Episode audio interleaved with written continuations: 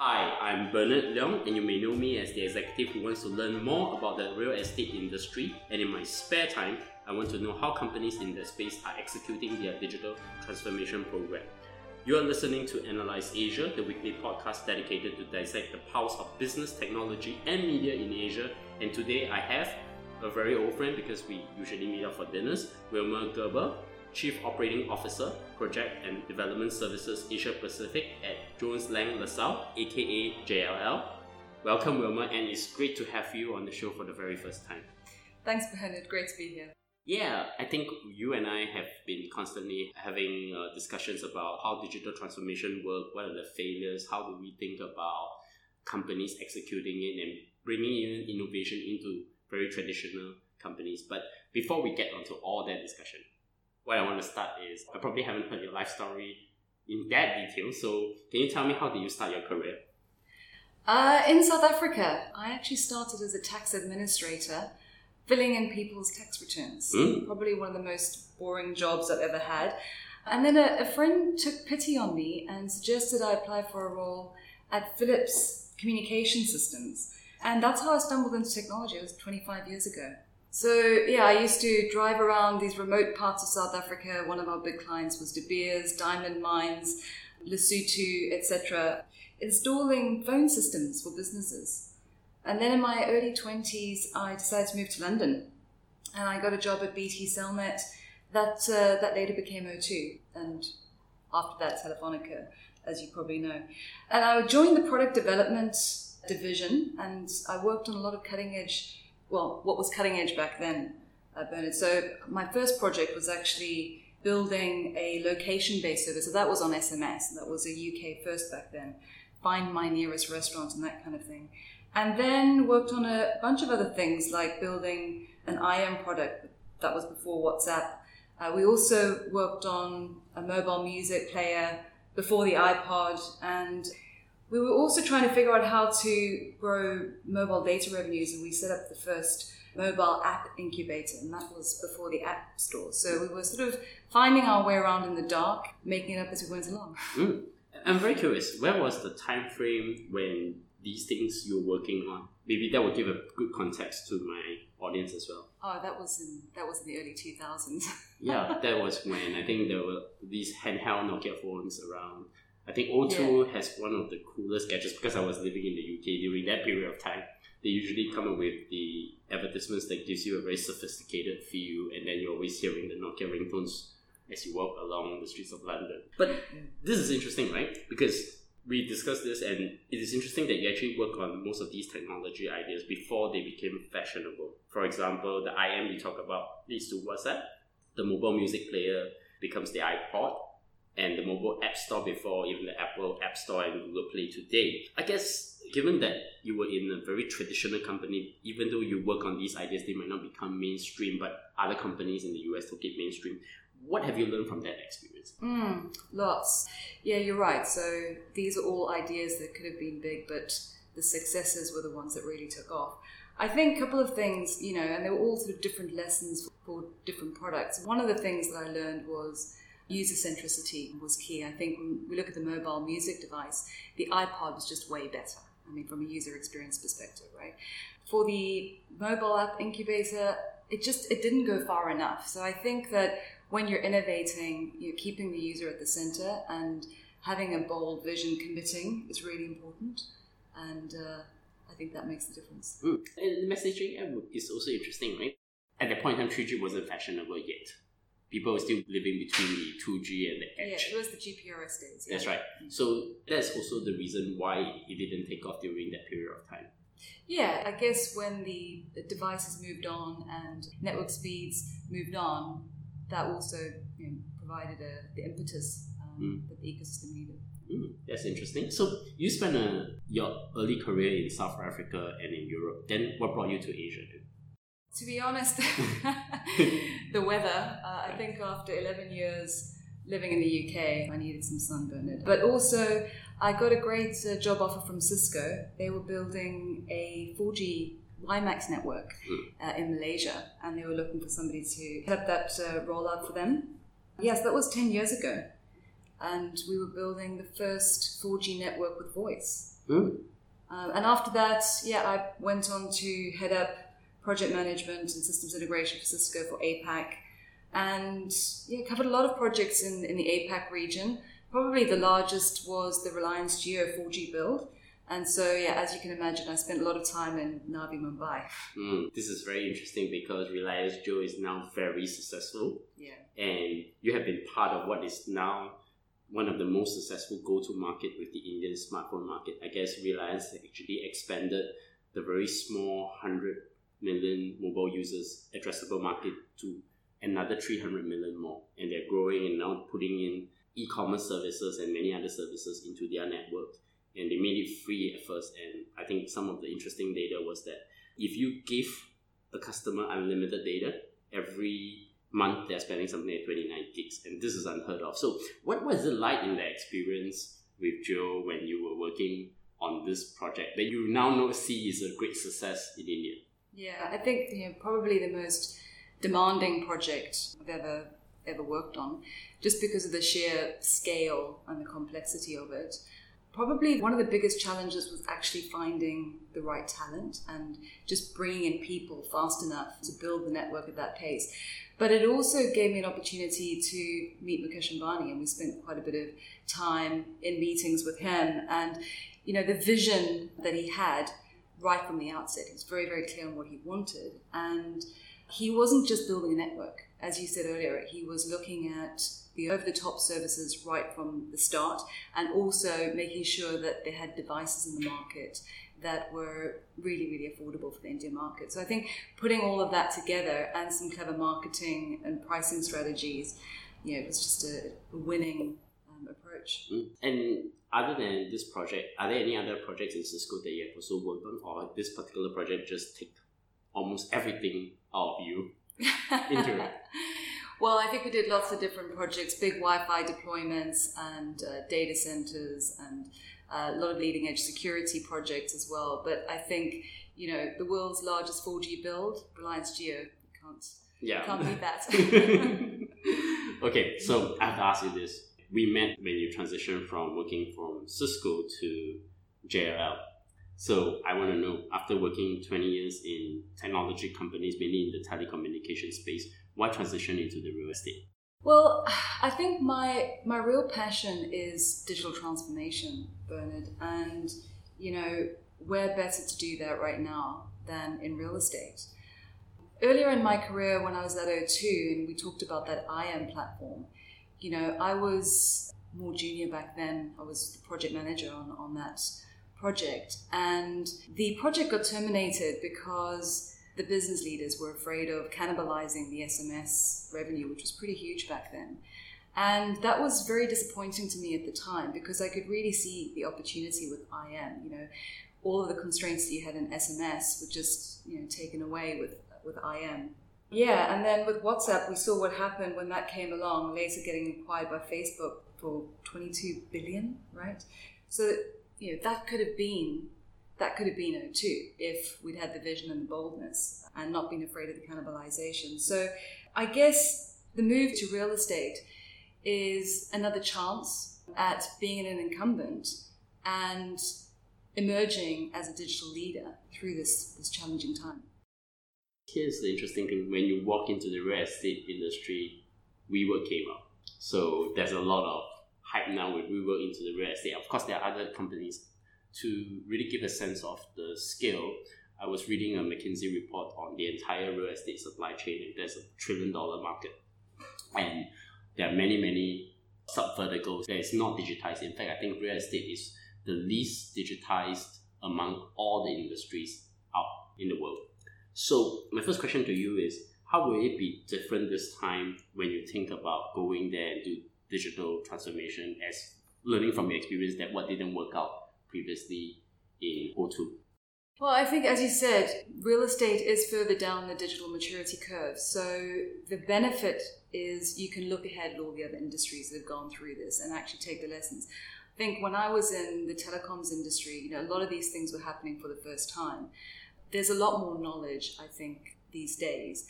And so it does give us a better chance to leapfrog and learn from the industries that have gone ahead. Um, also, the technology's moved on there is just so much technology out there. So, really, the challenge when it comes to digital transformation now is how to extract the value from the technology as opposed to you know developing new technology. So this is interesting, right? We're coming into the main subject of the day, which is digital transformation. I definitely want you to be here because you have much better insights than I do on the subject, and I think we discussed very difficult questions with regards because we have both conducted digital transformation in our own domain. I work in the postal and logistics domain, and you work in the real estate domain, and we exchange a lot of thoughts and ideas on that. First of all, I need to help my audience understand your current role and coverage with JLL. So, can you talk a little bit about who JLL is and why are you working there as? Yeah, so JLL is a real estate company, and we cover the full life cycle of real estate services. And I work in the project and development services group, and that focuses on construction and fit out, project management.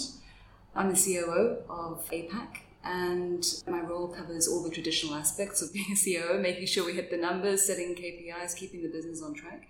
But a large part of my job also is leading the digital transformation for APAC. How do you define digital transformation and what exactly it entails? Yeah, good question, Bernard, because I think this word gets used quite a lot these days. I think it's a new word for a thing that we've been doing for a while, which is change management. yeah, and using technology to create value and find ways to grow the business, stay ahead, right? To evolve, to stay relevant. But, you know, I think that the technology is really the enabler. And the key thing with digital transformation is to figure out how to extract value. And at the center of all of that is people. So for me, digital transformation is really, it's all about the people. Mm. And I think that's the people side is always difficult, right? Because that it involves culture, it involves how to change their way of doing things.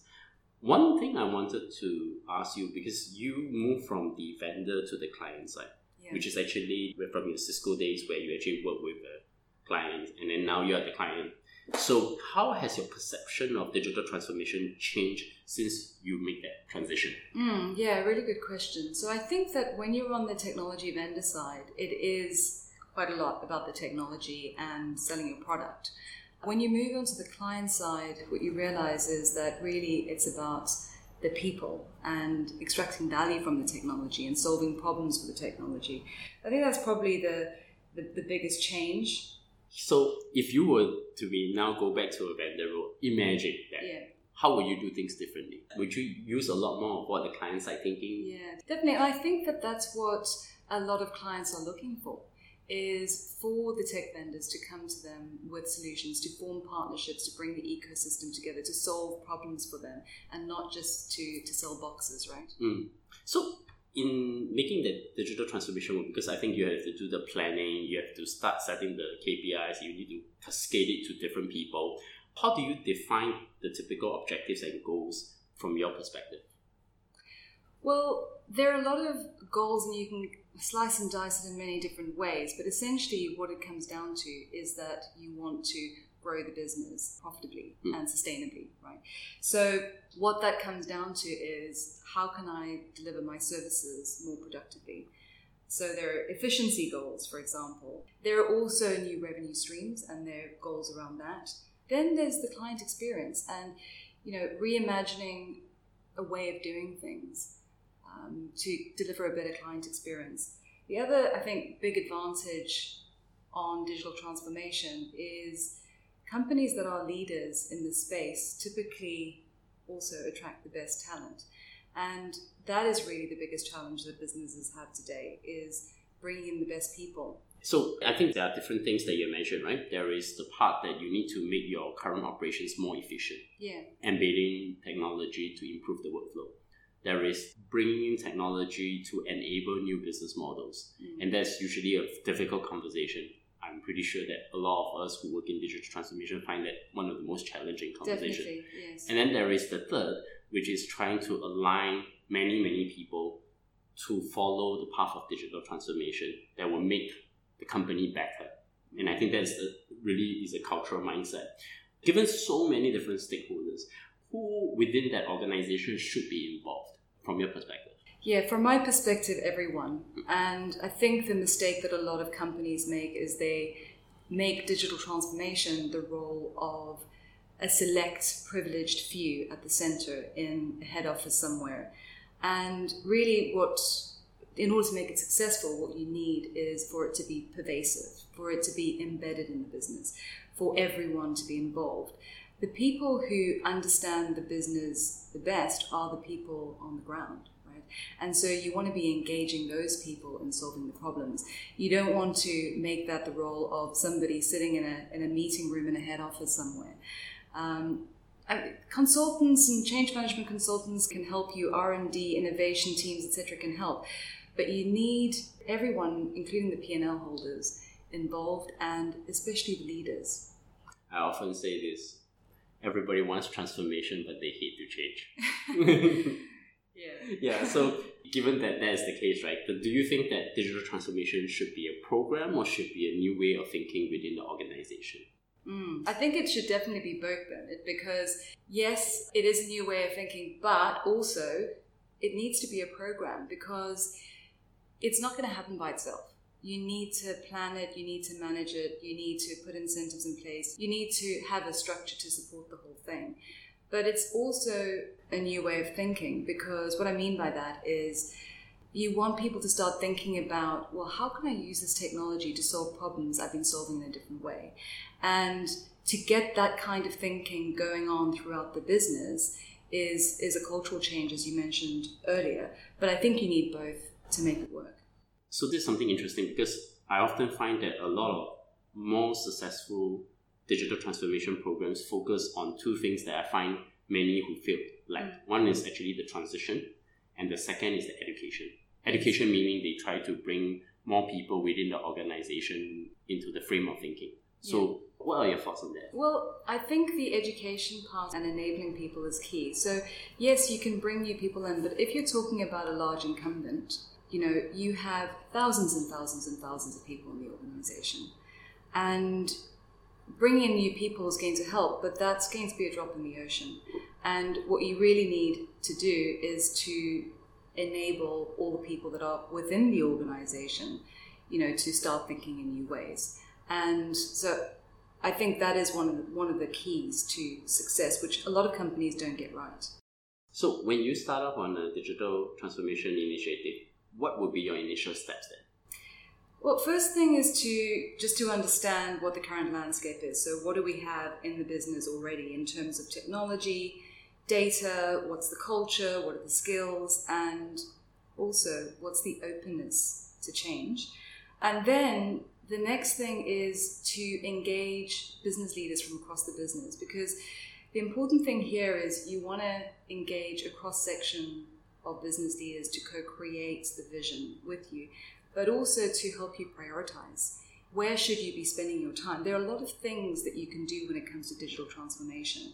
Uh, the trick here is choosing those things that are going to create the most value and not doing a long list of things, choosing a small number of things, doing them well, and being very clear on your priorities. And if you can engage business leaders, you know, that becomes critical down the track when you need them to lead the change. You have been working on the digital transformation initiatives for over 15 years. I, I think I'm very curious to ask this. Can you provide an example of a successful digital transformation from the wider market that you think that this is like the role model? Yeah, that's an easy one. I think DBS, hands down, and the way that Piyush Gupta has led the transformation in their business is just absolutely remarkable and impressive. You know, I think that one of his mantras is that digital reinvention is everyone's job. And he's been very vocal about the fact that it's, again, it's not the job of um, a small R&D department to make digital transformation happen. He wants to have everyone engaged. He says he doesn't want people sitting on the sides taking pot shots. The other thing we see with DBS is how they've led this cultural shift in the business. They were one of the first companies to introduce hackathons as a way to demystify technology. And if you just look at the results, Bernard, you can talk about digital transformation. At the end of the day, it needs to be reflected in the business results. And you can see that in DBS's business results. Not only are they now the world's leading digital bank, you know, beating out a lot of huge global banks in the space, right? but they've also delivered the business results. If you just look at the profit and how it's grown over the last 10 years, that is the hallmark of real value being created and not just what Piyush calls digital lipstick. Mm. I'm one of the benefactors of uh, Piyush's uh, digital transformation program. Truth be told, I was mentored by his chief transformation officer, Paul Cobban, who was guiding me when I was working as the chief digital officer in Singapore Post. And a lot of what they did actually helped me to do a lot of successful initiatives. And I always like to tell Paul the difference between his success and my little mini successes is that he has gotten it to be fully converted. That means the success that they did is long term yeah. and it's lasting. And it's very, very hard to see that I think you and I have seen so many different digital transformation programs. I don't even think that I'm even close to one tenth of what they were doing. But I guess what sets this example different from the typical digital transformation initiatives? I mean, looking at the case of DBS. In the case of DBS, it's fully embedded, as you said. And I think the other thing they have is continuity of leadership. Mm. So, with a lot of digital transformation initiatives, what you see is that with leadership churn, you know, it starts off one, down one track and then somebody else comes along and doesn't see it through. I think they've definitely had continuity at DBS. The other mistake I think that we see a lot of companies making is the challenge around digital transformation, as we said, is really more about the people. And that is such an overwhelming challenge that quite often, you know, with everything else going on, and particularly where you in a large incumbent, you need to hit the numbers, digital transformation can get dumbed down to simply implementing technology. And I think when you do that, then you, you simply don't get the value.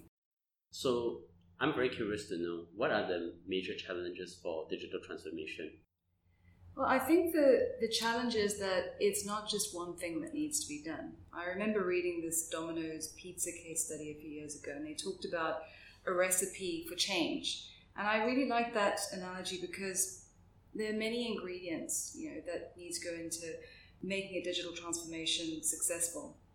Uh, and if you leave one of the ingredients out, you know, if you leave out the dough and the pizza, you're just not going to have pizza. So I think a lot of people are looking for, you know, what is this one thing that I need to do to make my digital transformation succeed? But it isn't just the one thing. You need to, of course, know what your priorities are and make sure that you are solving real business problems and creating value. You need to have the right people in place. You need to have funding, etc. But then I think the hardest bit is getting people to use the technology and and really starting to embrace it in a way that they are thinking about how can I start doing things differently so that it's not just change being done to them, but they're really part of it. And it sounds like a cliche, Bernard, and it also sounds really easy to say, but it is really, really the hardest thing to do. And I think that's why so many digital transformations fail.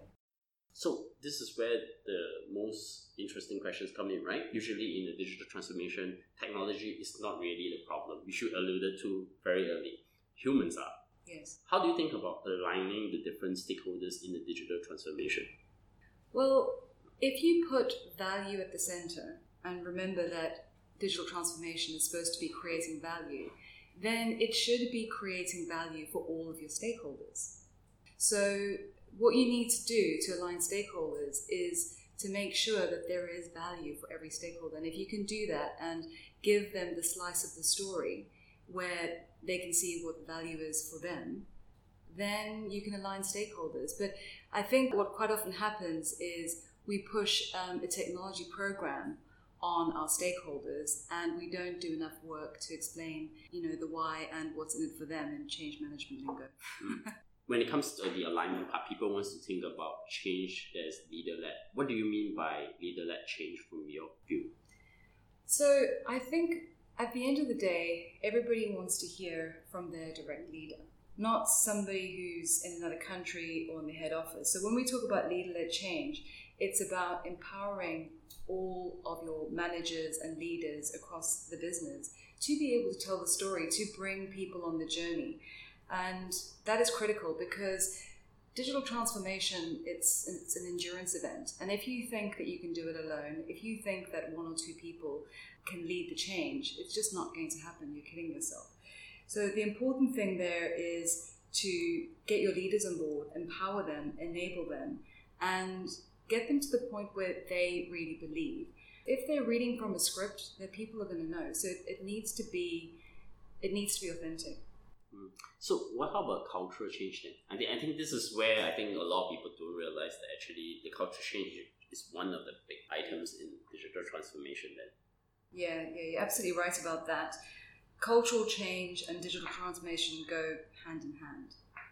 Um, and from a cultural perspective, I think one of the big things, and another one of these buzzwords going around these days, is around creating psychological safety in the workplace. So, what I mean by that is just that what we're asking people to do with digital transformation is to try something new, to think in a new way. And you know, that comes with fear of failure, it comes with potential loss of face, and that sort of thing. So, how do you create an environment where it's safe to try something new? And that means, you know, safe to fail and take risks. So, one of the things I think that companies need to do as they drive digital transformation is to evolve the culture and to create this safe environment to play. So now that you have been in the real estate industry for about three years, what do you see as some of the industry specific challenges that's holding back digital transformation? Well, digital transformation is still relatively new in real estate and construction when we compare it to other industries like financial services and telecoms. So, one of the challenges is the maturity of the ecosystem to work together to drive the digital transformation. By ecosystem, I mean all the players, which includes you know the vendors, government, industry bodies, landlords, and tenants. I really think that regulation has a big role to play in driving the change. If you look at countries like Australia, one of the main reasons they're leading on green buildings is because of the regulation in the space. And then, you know, think about how regulation in the telco space made way for the over the top vendors and the level of change and innovation that came from this. Looking at the vendor landscape and particularly the prop tech startups, this is still an emerging space in the industry. It's real estate's version of fintech. But most of the prop tech startups I've been interacting with are still too focused on tech for tech's sake rather than finding ways to solve real business problems. But yeah, I have come across some great solutions out there, and then you know they're being held back by the siloed nature of the industry and the lack of interoperability again, you know, if you compare it to the telco industry and how the industry bodies have driven standards for interoperability and how that moved the industry forward, that's some of the thinking that we need to bring into the real estate industry as well. Bernard, the other thing to call out is just that there is a huge opportunity in the real estate and construction industry to use technology to improve sustainability. If a third of landfill waste is coming from construction, there just has to be a way to use tech to attack this problem. And that's an area that I really want to drive a lot more focus in. If we take a leaf from the manufacturing industry and do more to modularize construction, you know, this is where technology can really start to add value. Commercial buildings consuming huge amounts of energy, right? And there are a lot of reports out there saying that you know, 30% of the energy is being wasted. So this is another real problem that we can solve with technology. But I think that what we need is more partnership across the ecosystem and more interoperability. So here's my final question to you then. If you were to give a piece of advice for someone who is about to undertake a digital transformation initiative from the leadership position, what would it be? Well, I'd say don't be fooled into thinking there's one piece of advice or a silver bullet that will lead to success. So just remember the Domino's pizza recipe. You need all the ingredients and keep people at the center. Mm-hmm. You know, it's about the people, technology is the enabler. Well, many thanks for coming on the show. And in closing, I want to ask two very quick questions. First one, can you recommend a book, movie, podcast, or anything that recently made an impact to your work and personal life? Yes, I'm devouring Adam Grant's podcast Work Life at the moment. I think I've listened to all of his podcasts already, so I need to find something else. Um, and yeah, I find it very entertaining. It's crammed with research and interesting interviews. And then the other ones that I'm a huge fan of is uh, Freakonomics and Revisionist History and they really challenge conventional wisdom, which is mm. what I like. If you like one that wants to challenge conventional wisdom, I would recommend you Michael Lewis' the author of The Big Short Oh, and yes. Last Club Against the Rules. Okay, I'll check it out. Mm. How do my audience find you? Easiest ways on LinkedIn, Bernard. Thanks. Okay. Wow, that's short. and you can definitely Google me at Bernard Leong. You can find this podcast on iTunes, Stitcher, SoundCloud, Acast, Himalaya, Spotify, and Luminary. You can definitely drop me a feedback. This podcast is co-produced by Carol Yin and myself, and we definitely would want you to watch out for the live show that's actually coming in 5th of September. Well, many thanks for coming on the show, and we look forward to speak to you soon. Thanks, Bernard.